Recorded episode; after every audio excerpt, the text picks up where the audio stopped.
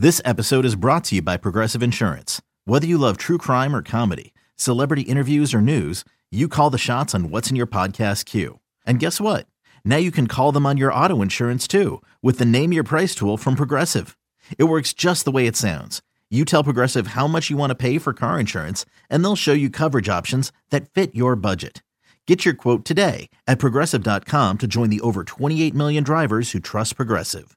Progressive Casualty Insurance Company and Affiliates. Price and coverage match limited by state law.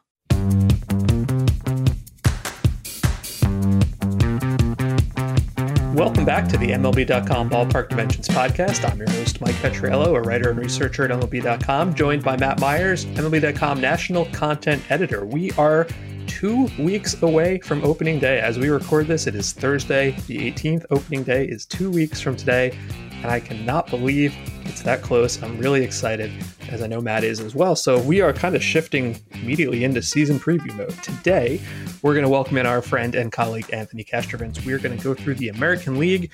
We're each going to call out some uh, over under whether we're, we're on board or not based on the Fangraphs wins projections. Um, we're going to do some award previews, surprising teams, disappointing teams. Next week, we will do the exact same thing for the National League with Sarah Langs. And then the week of opening day, Matt and I will do a podcast a little bit early because let's be honest, who wants to podcast during opening day? I know that I don't. So let's first welcome in Anthony Castrovince. Anthony, hello. How is suburban Ohio treating you? You're excited for baseball? Suburban Ohio is, uh, well, to borrow your phrase, uh, aggressively fine. Uh, to borrow your, your description of our recording platform here, so it's, it's aggressively fine. I'm I'm aggressively fine, and uh, definitely looking forward to opening day in in a couple weeks, which is kind of hard to imagine as I uh, look out my window at the at the moment. Isn't suburban Ohio like Pennsylvania? That's actually a good point. Yeah, suburban Cleveland to be more specific. Yeah. This, this, is how you know that my wife does absolutely not listen to our podcast because she is from suburban Ohio. and so it's okay for me to, to say that. All right, we are going to start with the American League East. And uh, as I noted before, what we've done is we've looked at the the 2021 projected win totals on Fangraphs, and uh, I had I have to say I found them pretty reasonable. I found it kind of hard for a lot of these teams to say I think over uh, or I think under, but that's where we're going to do it. We're going to start with the East. We're going to start with the Yankees. 95 wins over or under. That's a, that's the highest win total in the American League. That is a pretty hefty total. Uh, Anthony, if you want to go first, over or under a 95 for the Yankees? Uh, that actually sounds about right. You know, yeah. I mean, if anything, maybe a, a, smidge under or a smidge over. You know, I just that's the first of all, that's the only team that they have over 90 wins, um, which speaks to the American League in general. But um, you know, it, we we see these situations where uh, any team that has the capability of winning north of 95, a lot of times it, it doesn't even happen because they take their foot off the gas late in the year. Or, um, or or maybe they're in a difficult division that kind of bogs down that total. Of course, year no matter their particular quality, but um, but you know, if I had to peg a number to the Yankees, ninety five really sounds good to me. You, you can't start with a push. Like, I'm sorry, on. but that's that's how I feel. I got other. I got other. I mean, I think there's other. I do think we're gonna have another ninety win team in the American League. So I guess I got to have an over somewhere on here, but it's not the Yankees. Oh, okay, push. That's that's aggressively weak. So thank you for that. Matt, Matt, do better. uh, I'm going with the under. Uh, I just think there's too many questions in the rotation. Um, I still think they're going to be a very good team, and uh, I, I, won't give away my division pick, but I think that you know they will certainly be in the mix for AL East. But uh, I'm going to go um, slightly under 95 wins. I went over. I did, and I, I don't feel great about it because um, even though Anthony's choice was kind of cowardly, I agree with it. I think I think 95 is pretty good. I do think people uh, maybe overthink their uh, their rotation concerns a little bit. Like I'm pretty optimistic about the rotation. I, I, think Gerrit Cole's great. I know there's a lot of questions, and I know that the fans of the next team will be really mad because I'm going to say the exact opposite about them. But I'm going to say over. I think this lineup is potentially really good, and if this is the year Judge and Stanton stay healthy even part of the time, uh, they're going to mash. So I'm over on the Yankees, Matt under, and Anthony in the middle. Uh, we are the three bears of projecting teams like this. uh, Toronto Blue Jays. This is a fun one. 88 wins, and I'm going to jump ahead of you guys. I'm going under. I'm going under on the Blue Jays. I really, really want to be in. I think the lineup's going to be great, and it's not just the big names. Like I'm excited about Teoscar Hernandez and Lourdes Gurriel and Rowdy Tellez but man, that rotation, like if Hyunjin Ryu gets hurt, their number one starter is Robbie Ray, and that's terrifying to me. I'm under. I'm under. Yeah, it drops off pretty quickly. Um, with Ray as the number two, there was some hope for Nate Pearson, but he's having like what he's having a groin issue. It just seems like he can never, never stay healthy. Um, and it's too bad because he could be a lot of fun, you know, throwing 100 miles an hour and such. I am going to take the under here as well. I'm going to go over, um, and I kind of have to go over because I picked the Blue Jays to win the AL East uh, like on January 1st, and I've painted myself into that corner, and there's no getting out of. it. Actually, on November 1st, I think I picked that, so I, I can't get out of that uh, box I put myself in. Um, and then I further uh, added to that by by saying the Yankees will win 95 games. So I guess the Blue Jays got to win 96 now. But um, but look, I, I, don't think it's crazy to think that they'll go over 88 wins. Maybe AL East is is crazy given the rotation concerns you guys just mentioned. I do think they're going to have a really good bullpen, um, and they're going to score runs, or they should, uh, with, with, the composition composition of this lineup. Um, I'm looking here at PECOTA has them at 84 and the Yankees at 99. So there's your four. Uh, you know, I guess the Yankees uh, sweep a four game series uh, in the minds of PECOTA that that Fangraphs isn't seeing, but um, I, I, just I don't know if the discrepancy is as great as these projections are making out between the Yankees and Blue Jays. I know it's probably a stretch that the Blue Jays could overtake the Yankees and, and win the AL East, but um, you know, you guys mentioned the rotation uh, depth concerns for the Yanks and and uh, you know Zach Britton's injury. Maybe it's a minor thing in the long run, but it's it definitely affects the bullpen in the short term. So um, I, I, just don't think it's crazy the Blue Jays could could run down the Yanks. Did you just say there's a 15 win projected gap? That's by, uh, by yeah. Yeah, that seems heavy. That seems heavy to me. The Blue, anyway, the Blue Jays, the Blue Jays lineup is re- is going to be fun. Yankees, really good. Blue Jays game is going to be fun. You know, they've got like I'm looking at the the projected depth chart here on Fangraphs that has Rowdy Tellez hitting eighth. Um, yeah. and he's got some sneaky power. So this is a this is a dangerous lineup. Can you just imagine some of those Dunedin games with those two lineups and like Tanner Roark starting? 17 to 8 at the end of four.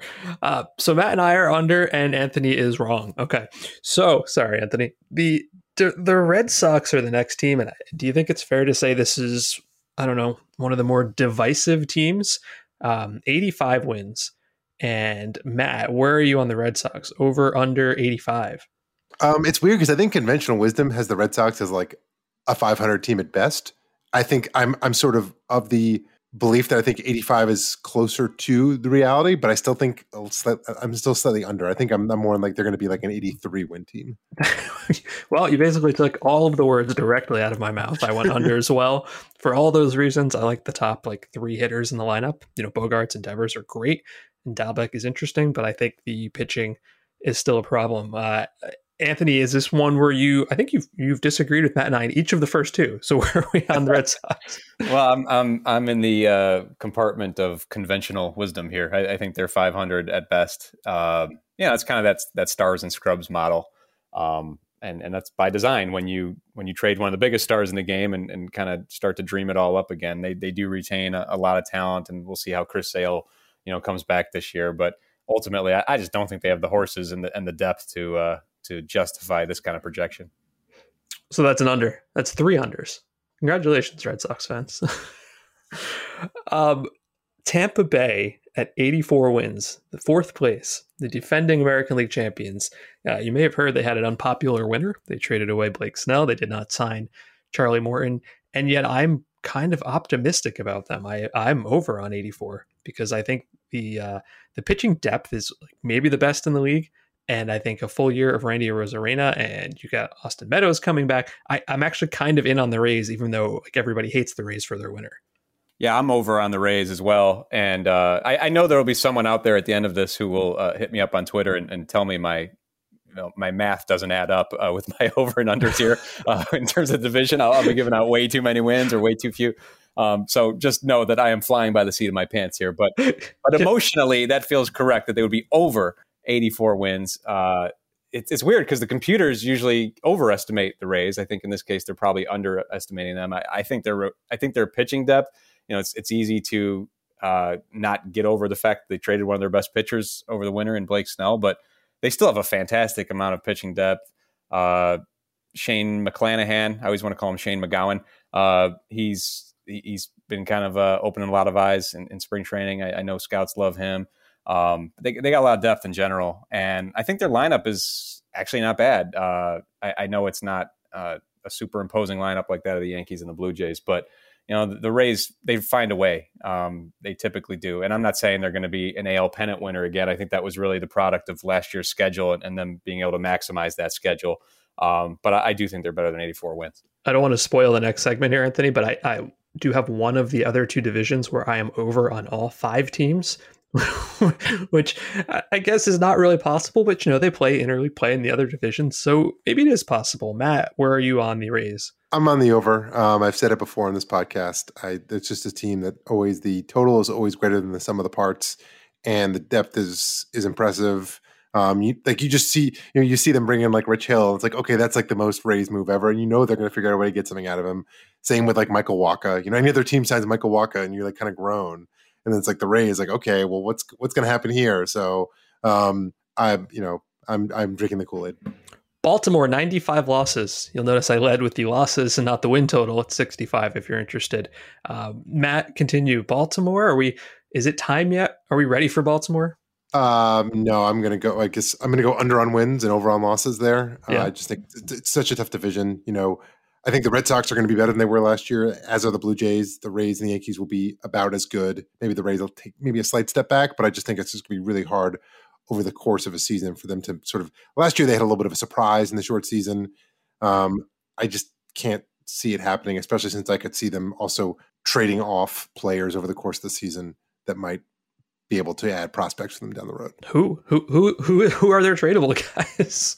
Um, you know, you never know if there's a reliever who's going to emerge, or you know, just you know, like any, like, you know, Yolmer Sanchez. I, yeah, now you're putting me on the spot, I guess. You know, so it's sorry, Yolmer Sanchez.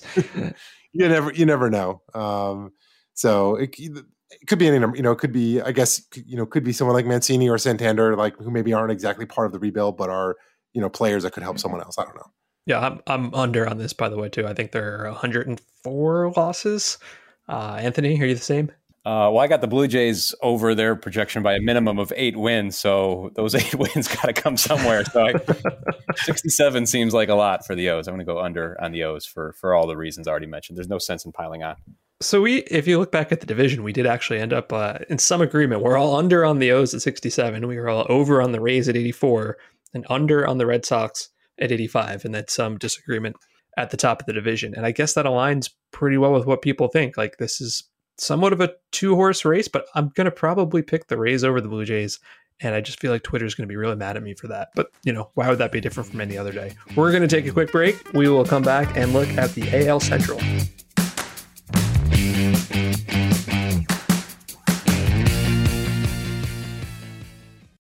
Talking about erectile dysfunction isn't easy.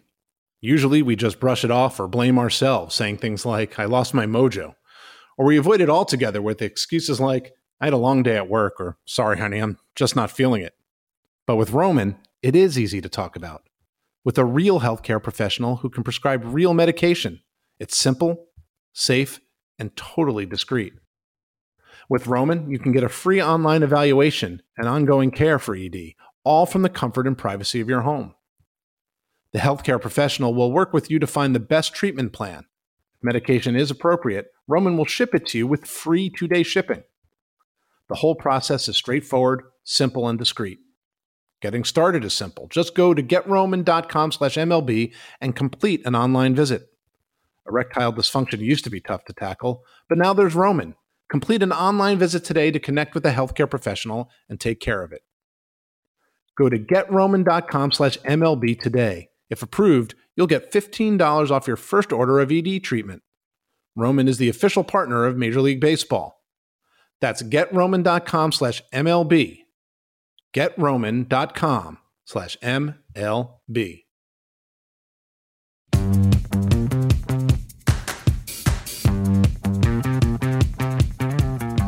Welcome back to the MLB.com Ballpark Dimensions podcast. It's our 2021 American League preview. Mike Petriello, Matt Myers, Anthony Castrovince. We just went through the American League East looking at the over and under projected win totals from Fangraphs. We're going to move on to the Central. And according to Fangraphs, there is a tie at the top of the division 87 wins apiece for the White Sox and the Twins. It appears that the White Sox are projected to be the winner there by like a fraction of a percentage point. So we'll start with the White Sox. Uh, 87 wins. And if you look down the division, there's no obvious like big time favorite here in the sense that I think people think there would be 87 wins for the top two teams, 81 for Cleveland, 77 for the Royals, 72 for the Tigers, 87 for the White Sox, maybe baseball's most hyped non San Diego team. Anthony, over on the White Sox at 87 or under? Well, somebody's got to be over 87 because somebody's got to win the division. Uh, so mathematically, uh, I, will go over. I'm probably going to go over for the Twins just as a preview, but I'm going to go over for the White Sox as well. Uh, I, I, think that there's maybe my biggest question with the White Sox is more about organizational history than anything related to this particular group. It's just it has they have a history of just underwhelming uh, in, these moments where you expect great things from them, and then they, you know, they fall apart in September. And I'm not saying that's what'll happen here, but that that kind of uh, you know couches my enthusiasm a little bit. But um, that's another team where I, I think the bullpen looks really good. I think the rotation looks very good, and uh, and the lineup is super fun. So I, I, don't see why this team shouldn't be able to take the next step and, and take over the division this year. But but again, there there is that uh, that looming question in the back of my mind like is it okay to get excited about the white sox or are they going to just pull the rug out from underneath me? You, that really sounds like a mets preview by the way. Like, well ask a white sox fan. They, they know. It's not as uh, it's it's not quite as dramatic as, as what happens uh, in queens but it, it happens. All right. Over for anthony matt uh, well, you know, if you've listened to this podcast, you know I'm going to be over on the White Sox. I'm definitely buying in. Uh, the White Sox uh, are also buying in. I don't know if you saw the quote from Lucas Giolito. Um, we're super nasty, he said yesterday. Um, Tim Anderson has also had a similar quote about how they are the the team to beat. Um, so they believe in themselves. Um, they were actually pretty good last year. You know, that's that shouldn't be forgotten. Granted, you know, short season and all that, but um, I believe in this team. I think they're going to be very good. I think they're going to be a lot of fun and uh, I'm over on on the uh, on the White Sox. Yeah, I'm over on that too, but I I worry there's kind of collapse potential. Like I think they're going to be great and fun, no doubt about it. But I just I don't I don't love their depth in the rotation. They have three good starting pitchers, and I'm not sure that they have a fourth, and they might need like six. You know, so that that's my concern a little bit. But I do agree with you, Anthony, that the bullpen is uh, maybe a little underrated. Like I really like the guys they have out in the bullpen. Although so far in spring training, and we know this is the only thing that matters, they've been the worst team in the Cactus League. so make sure to carry that over. I think Anthony, you already said you were over on the Twins at 87. Um, maybe you've already guessed which division I'm going to be over on every single team on. It's this one because I'm over on the Twins too. Uh, why are you over on the Twins? Yeah, I'm over on the Twins. Um, you know, you go back to 2019, and uh, it, it's really been a, a powerhouse club since that point. I know that it, the October struggles are pretty pronounced, to say the least, historically pronounced. But um, this is just a really, it's just a really solid ball club in a lot of areas. I, I think adding Andrelton Simmons, while it doesn't do much for them offensively, it, it does improve their defense, obviously. Um, I, I, think their pitching is underrated just from a depth perspective, just the number of arms they got there and, and can call up from within their system. And they, they got guys who can throw some gas uh, in their bullpen. And, um, you know, I, I, didn't love their winner, uh, but I, I, try not to get uh, overly emotional about any team's winner, to be honest with you, and, and this one included. Um, so I just think ultimately, I think the White Sox and Twins are both capable of, and, and in all likelihood, probably 90 plus win teams. So I, 87 just feels short for me for both of them. Matt, are you over as well? I'm slight over. Um, I you know I think I think they're they're more like a 89 91 team. So it's a slight over for me. For the same reasons Anthony mentioned, I'm still hoping for that, you know, that Byron Buxton fully healthy season as we all are. Um, and there's enough other like high level talent on this team to make up for the losses of like, you know, Eddie Rosario and Trevor May, who were big were big parts of what they did last year. All right, I'm over too. So so far we are both uh, we're all three for three on being over on the top two teams. Cleveland, Anthony's hometown team, 81 wins a 500 team. I think I'm over on this because Shane Bieber is the best pitcher in the league and maybe the majors. Jose Ramirez is one of the six or seven best position players in baseball. The uh, they always seem to have enough pitching. Like James Karinchak is going to be great, and I like Plesac and I like Civale. And sort of with the Rays, I'm kind of a big believer in uh, going over on bad tastes. You know, like people are like, oh, they traded Lindor and Carrasco. What are they doing? And fair. What are they doing? But it doesn't make them a, a lousy team. I think they're the third best team, but I'm willing to buy that Terry Francona can get them to like 83 wins. So I'm over. Matt? I think I'm under. Um, I just there's just something. It's not even about the the they. I guess it's uh, yeah. I think it's just the the, the downgrade from um, Lindor. Even though I think Gimenez, Andres Gimenez, who's going to replace him at shortstop, is pretty good. It just feels like weird that they went they made that trade for Lindor and they also got Amed Rosario, who seems like he's going to end up being kind of like the odd man out, even though he's got a fair amount of upside still. I think so. It almost thinks that they they didn't get quite enough in like current value in making that trade because once they went and signed Cesar Hernandez to play second base, it almost like forced them to choose between Gimenez and Rosario at shortstop, and now they're trying Rosario in the outfield, and that's you know was a disaster in his first outing. I think he made three errors. Um, that went great. It was fine. um, and I, and I'm someone who thinks he probably you know he sort of profiles there, but it just it seems like kind of a mess. And it to me, it seems like they would have been better off when they made that trade, not signing Hernandez, playing Rosario at short, Gimenez at second, and maybe spending a little more money on improving the outfield situation because they still have Oscar Mercado in center field, which I don't really believe in. I don't know, Castro. You're very close to this team. I'm curious to hear your take on all that. Yeah, I am especially close to this team, and because of that, 81. This is another push for me, just because I can give you 10 legitimate reasons why they'll be over, and I can give you 10 legitimate reasons why they'll be under uh, 500. Um, so I'll just split the difference and, and, say 500. I, I think there are some areas of this team that are probably easy to overlook, and and there's people within that organization who are kind of thinking they think they're better than people think uh, because it's easy to follow the narrative of you know we traded Lindor and Carrasco and now uh, we're going to stink. Whereas you know they they look at it and they see uh, some good transition happening. Um, Josh Naylor is a real wild card in all of this. You know, they got him in the Mike Clevinger trade last year, and they, they desperately need to have the outfield shored up, and, and, he'll be a big part of that. They bring in Eddie Rosario. I think there's a not totally unrealistic chance that, not that he's going to totally replicate what Francisco Lindor brings to a ball club, but you know, he could have a comparably positive impact on on a team uh, when you add everything up. And uh, they'll probably be a little bit better defensively. Uh, you know, I don't know. Center field is is a huge question mark. You mentioned Rosario; they don't seem to know what to do with him. Um, but I really think the big the big X factor here is the rotation, as it tends to be with this team.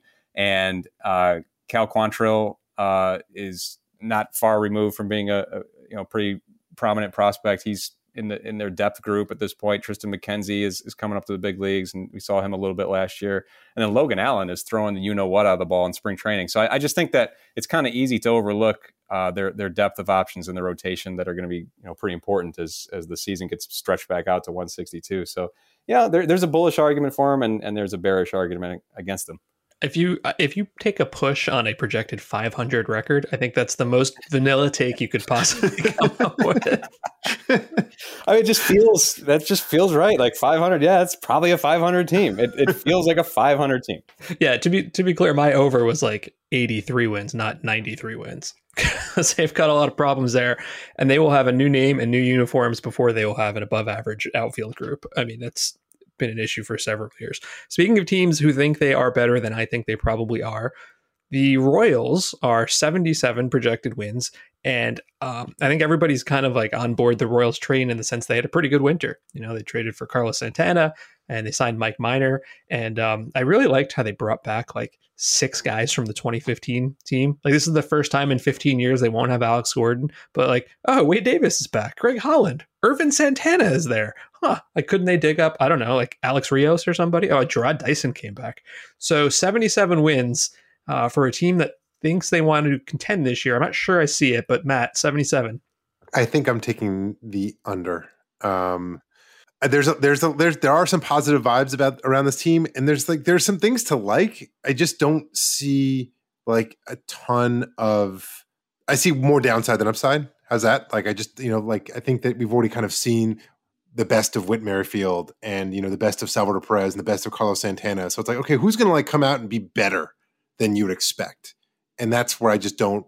You know, I can maybe see Adalberto Mondesi, maybe I think he could be fun if he could get that OBP up to even like 320 and maybe steal 60 bases, which would be cool because like no one does that anymore. Um, but other than that, I just think there's two. There's not anyone. I'm like, okay, I, I could see them exceeding expectations, and for that reason, um, I'm taking the under. Yeah, I'm, I'm sort of with you, except I am taking the over, but in the sense that it's like 79 and 83. You know, it's not it's not like a super optimistic over.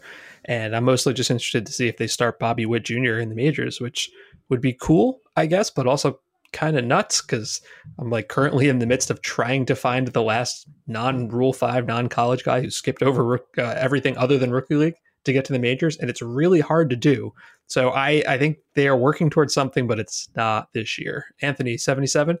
Well, first of all, the Bobby Witt thing, like if that's going to happen anywhere, it's going to happen in Kansas City. That's just kind of how they operate. When they when they decide a guy's ready, he's ready and he comes up.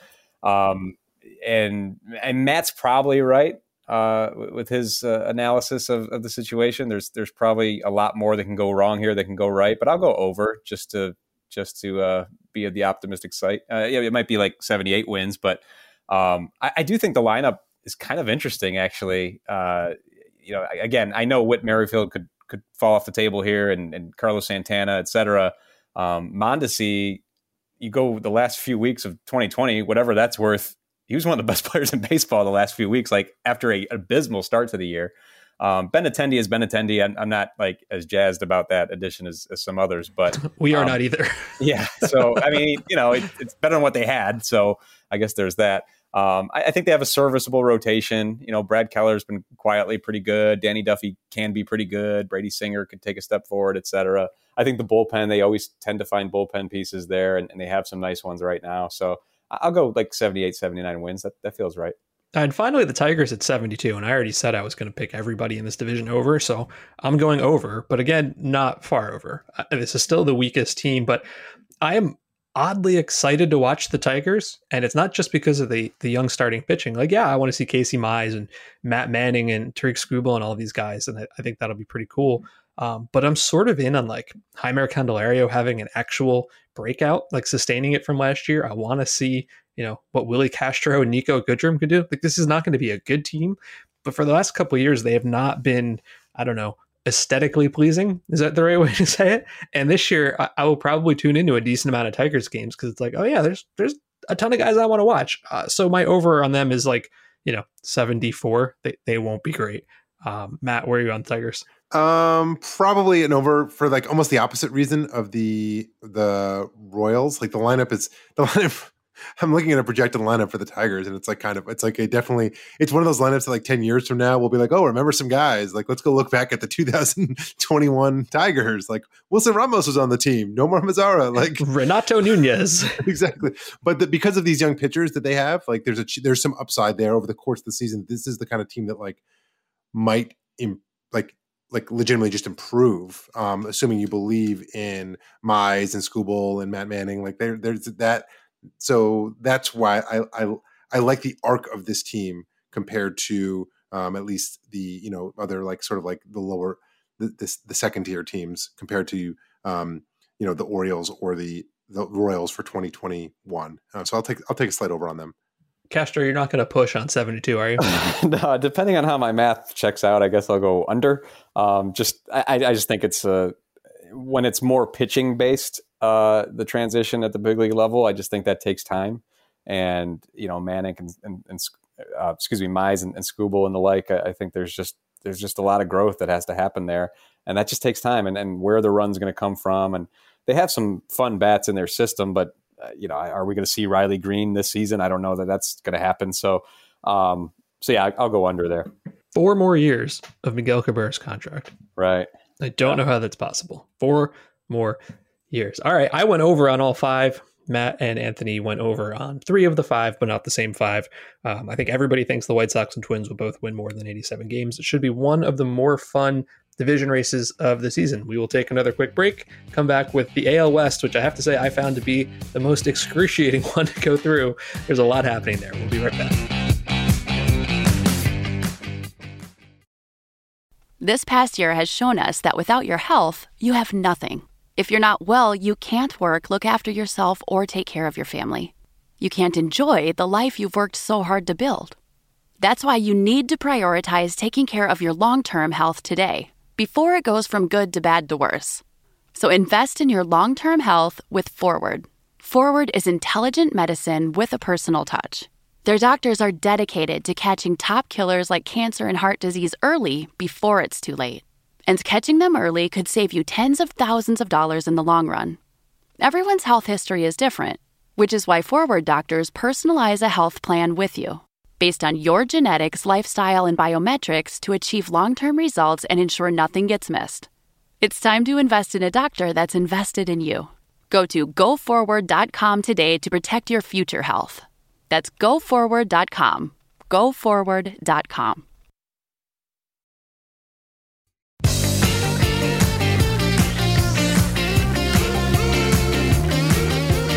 We're back on the MLB.com Ballpark Dimensions podcast. Mike Petriello, Matt Meyers, and Anthony Castrovince. We've gone through the AL East and AL Central in our 2021 American League preview. We are going to go to the American League West and each pick over unders on Fangraphs projected win totals, uh, choose some award winners, MVP, Rookie of the Year, and Cy Young, and kind of go through who's going to win it all, who's going to come out of the American League. Now, I don't know about you guys. I found this division really, really difficult because, yeah, I don't think the Rangers will be good. I don't think the Mariners will be very good. That's fine. But you can argue for each of the other three teams, and you can also make enormous arguments against all of them. So I didn't really have a good feel for kind of anybody here. The Astros are projected to be eh, first uh, in 88 wins. And I had said like a couple weeks ago, oh, people are sort of sleeping on the Astros. Like I didn't think that was possible with all the attention they've gotten. But you know, you look at Verlander's hurt and Cole is gone and Springer's gone and all these guys, and that sort of overlooks like how good Greinke and Framber Valdez and Jose Urquidy and these guys are. And then Framber Valdez got hurt, and then Forrest Whitley got hurt, and then Alex Bregman had a hamstring issue. Uh, it does sound like Valdez won't miss the whole year, which is nice. But now I, I don't know what to make of them. 88 wins for the Astros. To you, Anthony. Uh, I, am going to go under. I I don't get it. Uh, I, I, mean, I do get it. There's a lot of track record in this lineup and uh, that that probably goes a long way towards the projections. You know, continually. You know, last year they were really strong on the Astros as well, and they just didn't play very well throughout the regular season. They obviously took it up a notch in the in the postseason, but um, but my main concern is just, and it's a concern we had last year. It's just they had some really they had some really inexperienced pitchers step up for them. I just don't see the depth there. You know, I, I don't see the the war of attrition uh, working out very well for the Astros. And, and now that it's a you know back to a full season, um, I like Jake Odorizzi a lot, and that was at that point a, a, truly necessary signing given what else was going on in their rotation. But I, I, just worry that they they don't have enough pieces, you know, to to get the quality innings they're going to need to to get through the full season. So I'm I'm going to go under on the Astros. Yeah, me, me too. If you'd asked me three weeks ago, I probably would have said over, and now I've just I've lost a lot of confidence. Uh, it's funny, you know, spring training doesn't matter except when it does, I suppose. Matt? Um, I'm gonna say the under, but I still think they, like I still think like, this is a division that could be won with like 87 wins. Yeah, and yeah, um, so I could see them winning 86 or 87 wins and winning or being within like a game of the division title. Yeah, no, I, I think yeah. that makes sense because you know, like I said, any of these top three teams, you can really like pick them apart pretty easily. Speaking of which, the Angels, uh, 84 wins. Now, I think everybody knows the Angels story, right? Like Trout rules, Anthony Rendon rules. Shohei Ohtani looks actually really good. Do they have enough pitching? I don't know. 84 wins actually seems kind of low, so I'm going to go over that, but only to the extent that I think they're like an 87 win team. Uh, Anthony, agree? Disagree?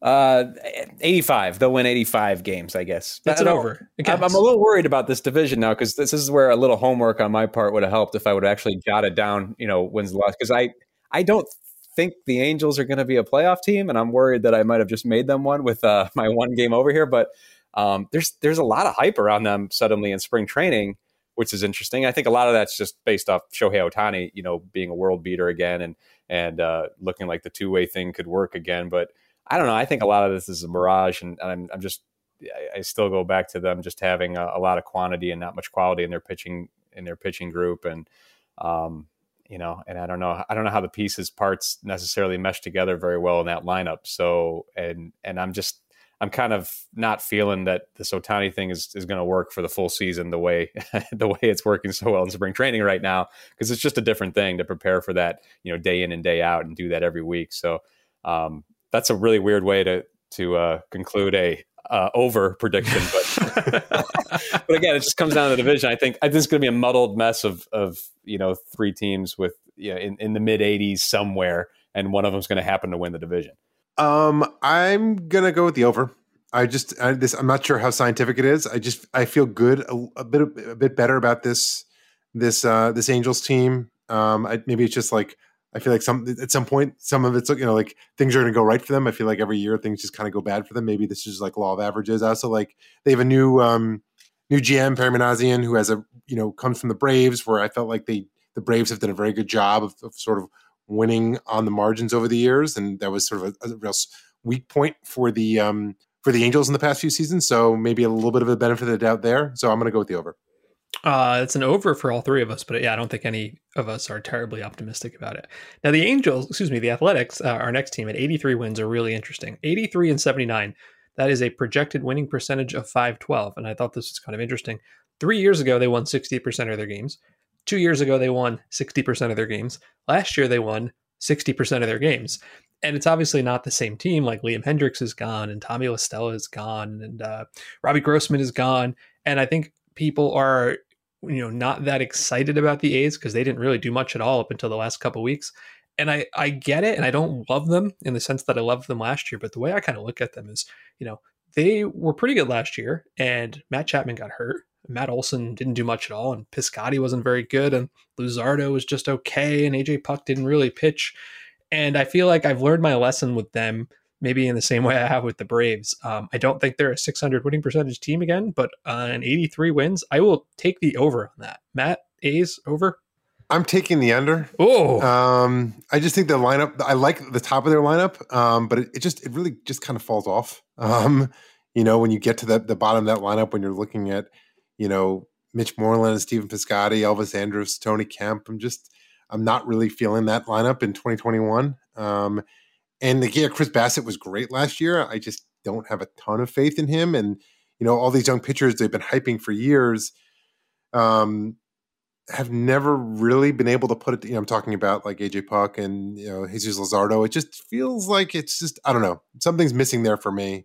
Um, uh, so I'm going to go uh, under partially to balance out my over on the Angels.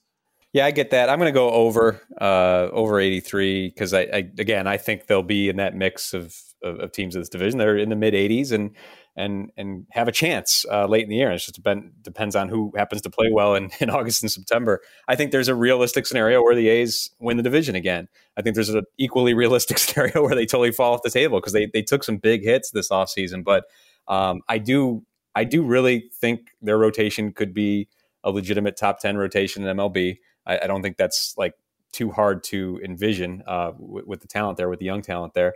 Um, I do think they're going to figure it out in the bullpen. It looks a lot different without Liam Hendriks in the back, but you know Trevor Rosenthal is, is depending on which Trevor Rosenthal they get, uh, it could be a, a, really impactful pickup for them. And Sergio Romo has been there and done that, and they just this team that just figures it out. You know, they just find a way, and I just feel like they're going to find a way again to just you know be in that mix life finds a way, and so do the A's. Is what That's I'm right.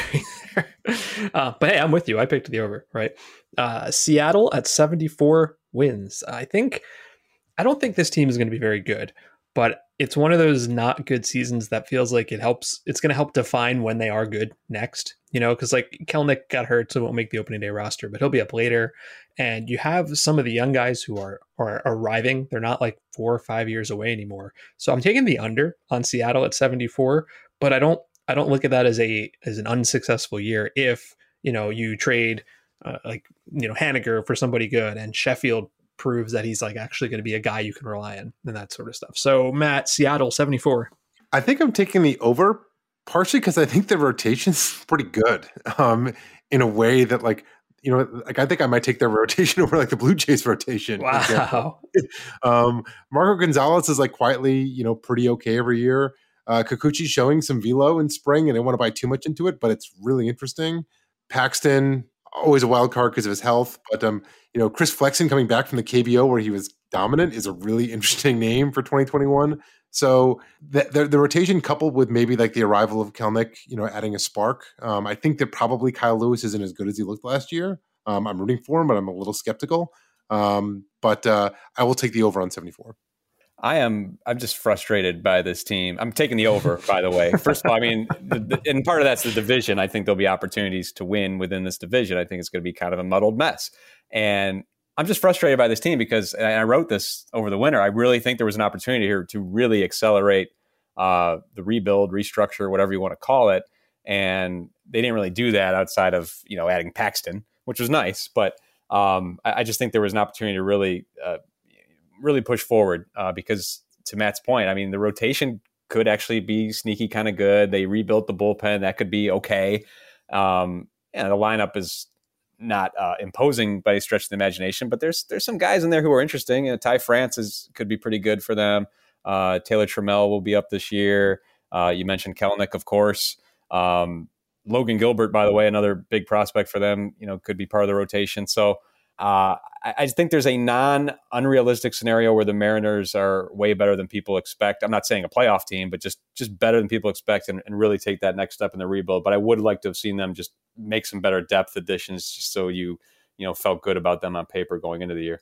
And finally, the Texas Rangers at 72 wins. Here's a fun question: How many starting pitchers can you name for the Texas Rangers? Feel free to shout one out. Uh, Dane Dunning. Okay, one. The uh, not uh, not, not the opening day starter. okay. Uh, well, Lance Lynn is gone. Uh, yeah. Traded for Dane Dunning. Arihara. Yes. Go ahead, Arihara. Yes. And that's probably going to be the extent of my contribution to this segment. Matt, don't you edit the site? Wasn't there like an article about opening day starters? Did we not run that yet?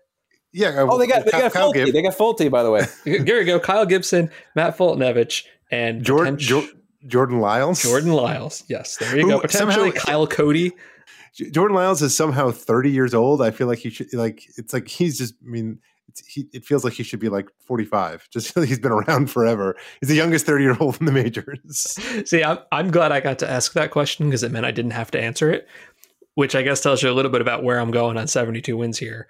It is under. I mean, this team is not going to be very good. I actually kind of liked their winner. You know, I liked trading for Nate Lowe. I think he's interesting. I loved picking up David Dahl. I like Isaiah Kiner-Falefa at shortstop. I think that'll be fun. And I think, you know, Ronald Guzman has looked great apparently this spring, and maybe Joey Gallo stays healthy. And it's not going to matter because the pitching staff is not very good, and they're going to win something that starts in the 60s, I think. So I'm under. Anthony.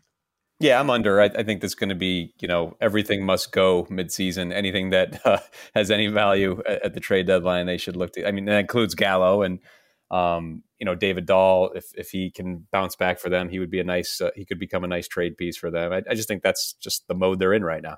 Exactly. I think whatever what I said about the Orioles applies to them even more so because they actually have some pieces who at the deadline could be like really valuable. Like if, if Joey Gallo could come anywhere close to approximating his 2019 performance, of course he got hurt in the middle of the year, but like you know where he had a 140 44 weighted runs created plus he will be like the hottest name on the trade market because he's not a free agent until after the 2022 season.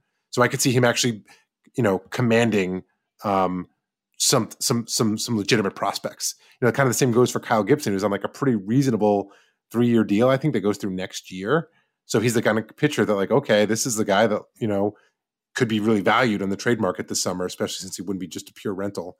So this is a team that I think that is probably going to look worse as the season goes on in some ways because they don't really have a ton of prospects who are going to come and like improve the roster, and they but they do have some pretty valuable veterans who will be uh, valuable trade pieces.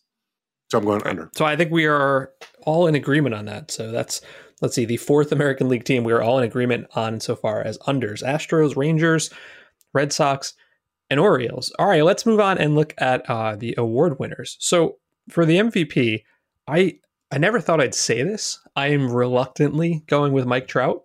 And usually I'm excitedly going with Mike Trout. I probably just pick Mike Trout before the year every year for like the last eight years. And this year I thought to myself, you know, this is the year I'm not going to do it. Like he's gotten hurt a little bit, his defense is backed up.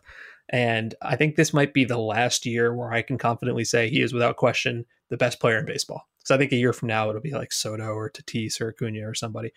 And they started looking around the rest of the American League, and yeah, there's good players, but it's like, oh yeah, Mookie Betts isn't there anymore and Francisco Lindor isn't there anymore. And if I'm looking at some of the other guys, like, do I feel confident about Bregman or Judge or I don't know, like Vlad Jr.? I guess I don't. And I'm going to go with Trout because he still crushes the ball and he's still Mike Trout, but I don't feel great about it. And that's a weird position to be in. Matt, well, what do you have? I'm going with a, a slight dark horse pick. I think um, I'm I'm going with Yoan Moncada. Uh, okay. I just I think the Whites. I, this is all just me because you know buying more into the White Sox, and I think that in 2019 he wasn't just uh, like on the verge of true superstardom, and then last year he had COVID and never really recovered, and he sort of spoke to that. But I think he's like, I think he's on the verge of superstardom again, and I just I just believe, and I think the White Sox are going to be really good, and he will be the best player on an ascendant team, which is always a good um, narrative combination for uh, winning an award. So that's my pick. I think they have too many good players. Right? It could be him, or it could be Anderson, or it could be like Robert. You know, I, I think that I'm trying to play the uh, trying to game theory this as well. But I guess you know what the same problem exists for the Angels, and if they win, maybe it'll be Ohtani, uh, Anthony. Well, it's funny because a year ago at this time, or actually 13 months ago at this time, prior to COVID, uh, I picked Moncada as my uh, guy to challenge Trout. There's always the guy who challenges Trout. I thought he would be the guy, and I you know doomed him to a uh, COVID experience apparently and and uh, a, a, lackluster year. But I'm going to go with uh, it's a good pick though, Matt. Uh, I'm going to go with Vladimir Guerrero Jr. Because Ooh. again, if I'm I just do the domino effect. If I'm going to be bullish on the Blue Jays and pick them to win the East, then somebody's got to be their dude. And I think he's going to be the dude that we expect him to be before long. He's been a quality. He's been fine. He's been above average, but he hasn't been you know the superstar uh, that people envision. But you know, I'll I'll buy the narrative. He's lost weight and he'll gain OPS. The the fifth best player on the fifth best team. I mean, I'm I'm only half kidding. I want very much for him to go and crush, but I don't know. I'm a little less optimistic about it now, especially because I think he's a, a, first baseman. But all right, I went with Trout. Anthony went with Vladimir Guerrero Jr. Matt went with Yoan Moncada. Rookie of the year is kind of a fun one because you can have a guy who was great last year still be eligible, like say Randy Arozarena. And I I really did not want to pick him. I did pick him. I picked Randy Arozarena, just so you know. But I didn't want to. I felt it was too obvious. And I kind of walked to the line between being like, I don't want to pick the guy who's so obvious, uh, but I also don't want to outthink myself out of the best choice. And I don't think he's as good as he was last year, certainly. But I, I do think we saw enough of him to say this guy's going to hit. He's going to hit well. And when I look at some of the other guys, it's like, okay, some of them, I don't know when they're coming up. I don't know how much time they're going to spend in the big leagues. You know, there's a, another candidate. I'm trying not to like give away your guys' names here, even though I don't know what you picked. One of the other candidates is basically like just a DH. You know, there's a couple starting pitchers. How many innings are they going to be allowed to get? There's a lot of things I don't know. And so I kind of just went not with the favorite so much as the safe pick because I know Arozarena will get a shot to play, and I'm reasonably mm-hmm. confident uh, that he'll hit. So that's that's for me. Anthony, who do you have? I got Jarred Kelenic. Um, okay. Because uh, a the talent and and just kind of the moxie, he's got a bit of that. Um, but also, you know, because some things happened this offseason. Go I think, on. I think their front office is in a position where they're going to have no credibility in that clubhouse whatsoever if they don't give him a meaningful number of at bats if he's ready. And I just think he'll prove his readiness. I know he's had the you know he had the knee injury that kind of nipped that situation in the bud for spring training, but it's going to present itself again in the not too distant future. So I, I do think the at bats will ultimately be there, and I just think he's he's talented enough to make the most of them. No, you're right. If, if not for the knee, I probably would have picked him because yeah. I think you're right. They would have been almost forced to have him up on opening day, and now I'm not so sure you know, if or when that happens. And that that uncertainty kind of factored into my pick a little bit. Matt, what do you got? I picked Randy Arozarena as well. Uh, I think the only thing that could hurt him is just like some voters almost having like a Rosarena fatigue and just being like, well, is he really, you know, almost like holding it against him that he got to play last year and the, the extended postseason was really good. You know, it's sort of the way in the past, some, some voters have almost like held it against players coming over from Japan where it's like, oh, well, he's not really a rookie. You know, he's 30 and he's been playing. It, don't, it almost feels like there might be some of that. But um, I believe he's going to, you know, he's going to get the playing time. I believe he's going to hit, you know, comfortably above average hitter. Um, and uh, that's that's why. You know, I just realized as we were talking about this, Anthony might get the chance to like tilt the deck here a little bit. Like Anthony, you are have been an award voter in the past, right? For of course, some yes. of these awards. Yeah. Yeah. Yeah. Uh, see, Matt and I are also both in the BBWA, but because we're in the New York chapter where there are a million people, there's a lot of uh, people. Yeah. We never get an award.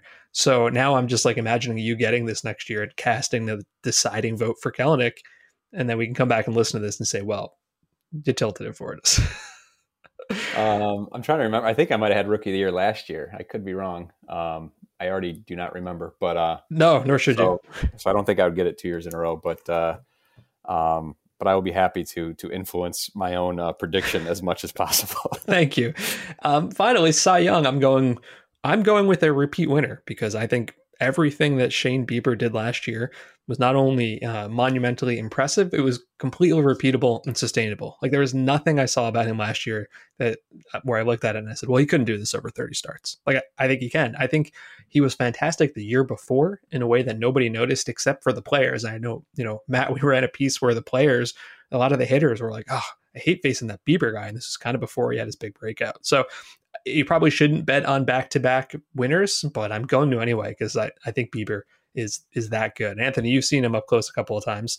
Uh, I imagine. Where are you on Bieber and Masai? Uh, he's he's definitely good enough to do it again. I mean, the, the depth of the repertoire had only increased last year, um, and the qualifier, of course, is it, it, was a strange year with a strange schedule, and he probably uh, you know used that to his advantage. Um, but yeah, obviously, he has the capability of, of winning back to back. But I'm going to go with Gerrit Cole.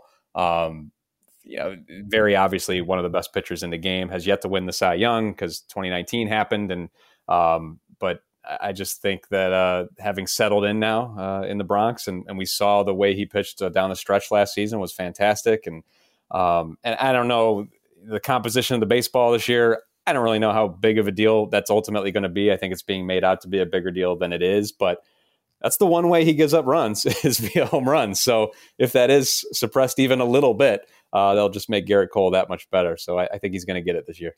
Yeah, I'm with I'm with Anthony. Uh, that, that Gerrit Cole is my is my pick for that re- is for my reason for that reason. Like he, I think that you know, I think and what I think it might have been one of you wrote, wrote, wrote this this week about just how the, the, the slight change in the baseball might keep the ball in the park a little bit and cut his home run rate by enough to um, put him over the top. So, uh, and he'll, as as you noted, he'll kind of have the narrative on his side, having never won it, and that just ends up kind of mattering, I think, when things are close. This is like completely off track here, but whenever people talk about the deadened ball for this year, I think that phrase makes them think it's going to be like 1902 kind of baseball. it's just, it's not like, oh, the ball is going to be dead. The leader is going to have seven homers. it's like, no, it just, I think it's going from, I don't know, a 10 to an eight or something like that on a one to 10 scale. I have no inside information. I read the same stuff you guys do, but that's just a personal peeve I've already seen. Like, oh, it's Ty Cobb game again. no, I agree. I think it's more just like sure that's true if he just shaves like you know four home runs off his you know off his ledger, that might be enough. You know. Okay. Uh, we're gonna go and do some surprise and disappointing teams and finish off with who's gonna come out in the playoffs. Uh, my surprise team, you can kind of guess because I already said it. The Rays. I don't think it's. I, I do think it's kind of weird to say my surprise team is the team that just went to Game Six of the World Series last year, but I also feel like everyone has written them off. And my disappointing team is kind of right in the same division. I think the Blue Jays pitching is going to be a tremendous problem. I think the Rays will uh, surprise people, and so will the Blue Jays, but maybe in a different way. Matt, who are your two teams?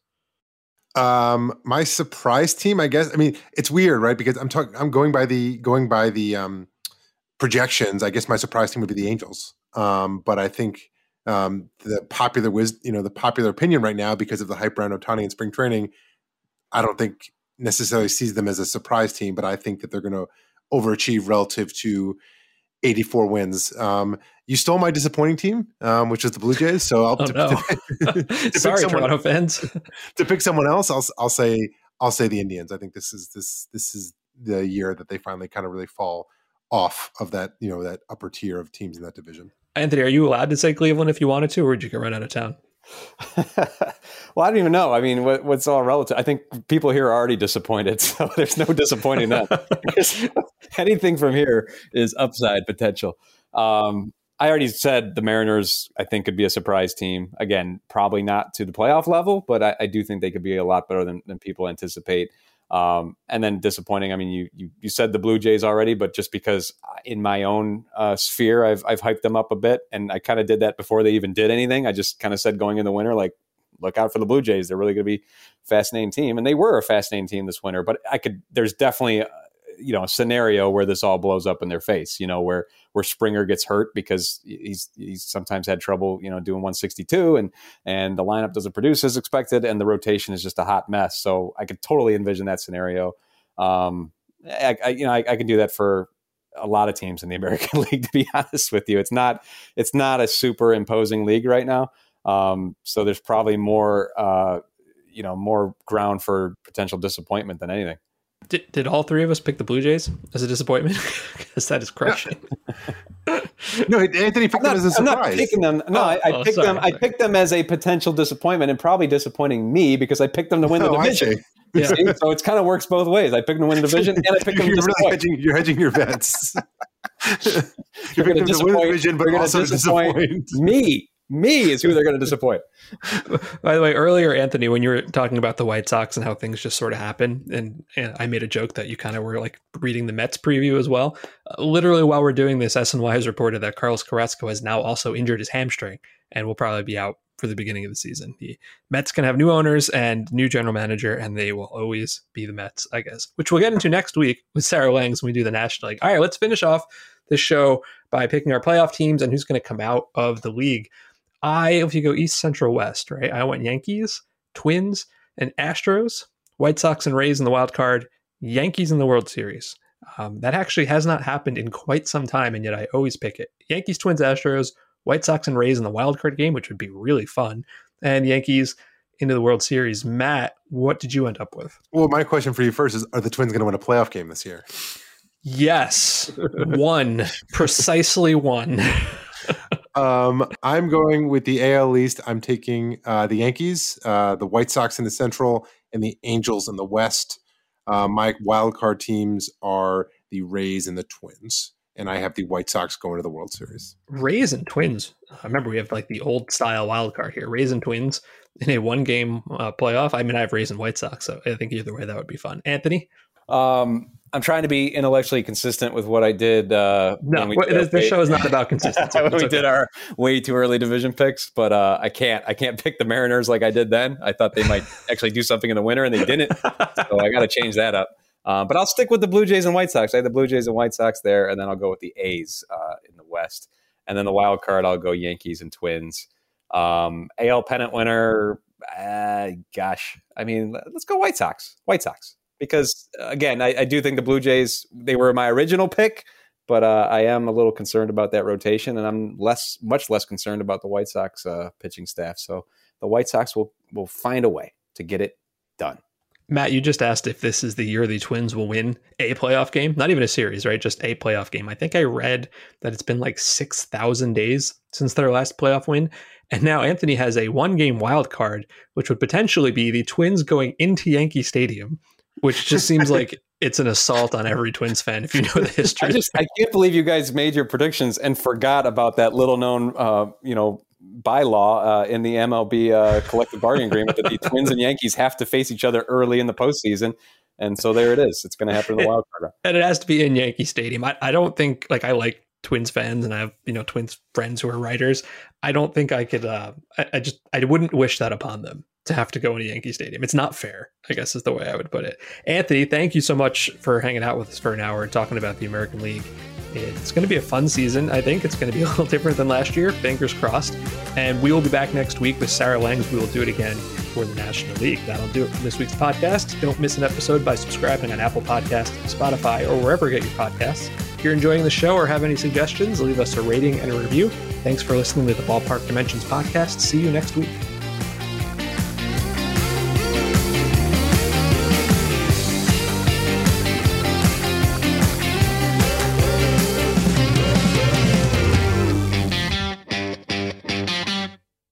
Rob Bradford here. You guys know I'm always up for a good MVP story, and one of the best stories is Wasabi Technology. Wasabi is the world's hottest cloud storage company and it's become the go-to provider for professional and collegiate sports teams including 20 major league baseball teams like the Red Sox and NHL teams like the Bruins and Vancouver Canucks. Even the Liverpool Football Club is getting in on the Wasabi action. So, why is Wasabi the MVP? Well, Wasabi was purpose-built to free businesses from skyrocketing storage costs and unpredictable transaction fees that the Amazon of the world are charging. In fact, Wasabi is up to 80% less than those hyperscalers and doesn't charge a cent for businesses to access their data. From Wasabi's AI enabled intelligent media storage, Wasabi Air, to the industry's only cloud storage service with triple protection against cyber criminals, data deletion, and ransomware, Wasabi's taking the lead in driving innovation in data storage and helping sports teams